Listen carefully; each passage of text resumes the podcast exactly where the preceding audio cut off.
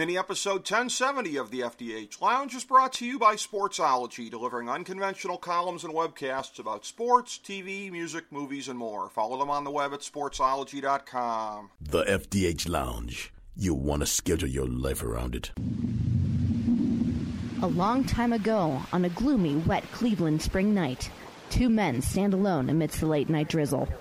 Their voices echo across the vacant station parking lot as they debate the merits of the great American radio show that have been missing for far too long.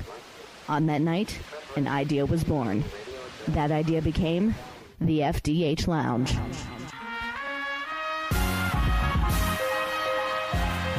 Welcome to the FDH Lounge. Welcome to FDH Lounge Mini episode 1070. This is FDH managing partner Rick Morris here with our spoiler free season 1 review of the great show Counterpart on Starz on the eve of the premiere of season 2. If you've never watched the show, here are our five key points. Number 5. It's the story of two parallel worlds that exist, complete with bizarro world editions of each person's life and is set in Berlin, which contains a portal to the two sides.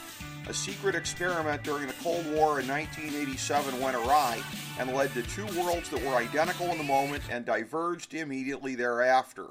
The world that was created subsequently experiences a crippling disaster that powerful governmental elements blame on the original world, fomenting mistrust in a delicate diplomatic element. Number 4. The show is anchored by the performance of the great actor J.K. Simmons, who portrays the two central characters, Howard Alpha, a schlubby beta male bureaucrat in the original world, and Howard Prime, an edgy, macho spy in the world subsequently created. Howard Alpha works for a governmental agency that monitors the separate world that was created, although he is not among the few employees who are privy to the secret of the separate world. In essence, he doesn't know the full function of his own employer. Shortly after his wife is injured in a car accident, an event that causes him to visit her unconscious form every night with flowers, he learns of the other world when he bumps into his counterpart, Howard Prime, an arrogant jock type who is contemptuous of him. The two are forced to cooperate as the two worlds are trying to work together at the highest levels to stamp out a conspiracy by plotters in Howard Prime's universe to avenge what they think that the original world perpetrated on them. Simmons gives one of his absolute best performances in a Hall of Fame career in portraying two characters that are very much opposite on the surface with a common humanity that would seem surprising to both of them. And inevitably, in order to help expose the conspiracy, Howard Alpha and Howard Prime must impersonate each other, thus adding even more sublime layers to Simmons' acting tour de force. Number 3. The show is a fascinating twist on Cold War thrillers, updated for the modern day and provided with a sci fi twist. Essentially, the show's creators have designed their own genre, one which is a mashup of other genres. That might sound a little bit unwieldy, but they really make it work. The cinematography, particularly in Howard Prime's slightly more primitive world, does indeed put you in mind of a throwback Cold War spy movie visually but with the two sides being opposite worlds linked by a wormhole rather than merely competing countries, the stakes are higher and the action carries an extra amount of excitement infused by the unprecedented landscape.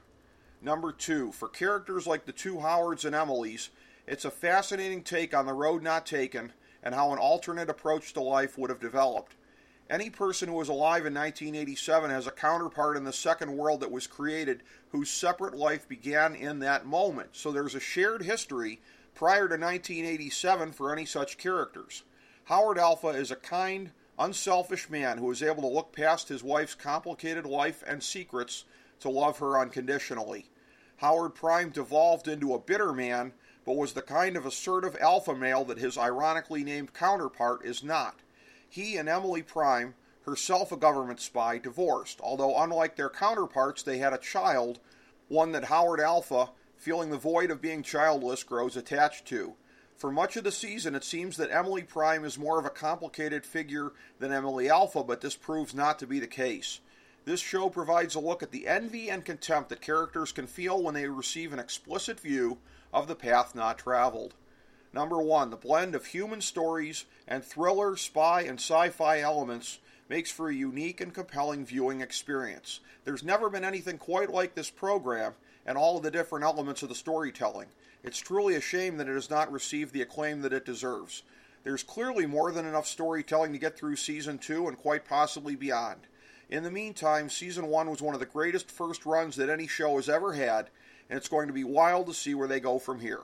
Thank you for joining us for this mini episode of the FDH Lounge. As we bring the show to a close, we would like to extend our deepest gratitude to NBC, CBS, ABC, Fox, all Clear Channel affiliates, TNT, TBS, USA, UPN, Deadspin.com, YouTube.com, YTMND.com, MySpace.com, various blogs, Fox News, CNN, CNBC, MSNBC, IamBoard.com, Billboard.com, Google.com, ESPN, ESPN2, ESPN News, ESPN Classic, NBA TV, NFL Network, Sports Time Ohio, Athlon Magazine, Comedy Central, Cartoon Network, The Boomerang Channel, QVC, BET, The Spice Channel, Steno Notebooks, Manwich, Papermate Office Supplies, waitresses, strippers, bartenders, garbage men, janitors, microwave popcorn, the writers of The Office, Scrubs, Entourage, My Name is Earl, Oz, Metalocalypse and the Boondocks, Aquafina, and the periodic table of elements.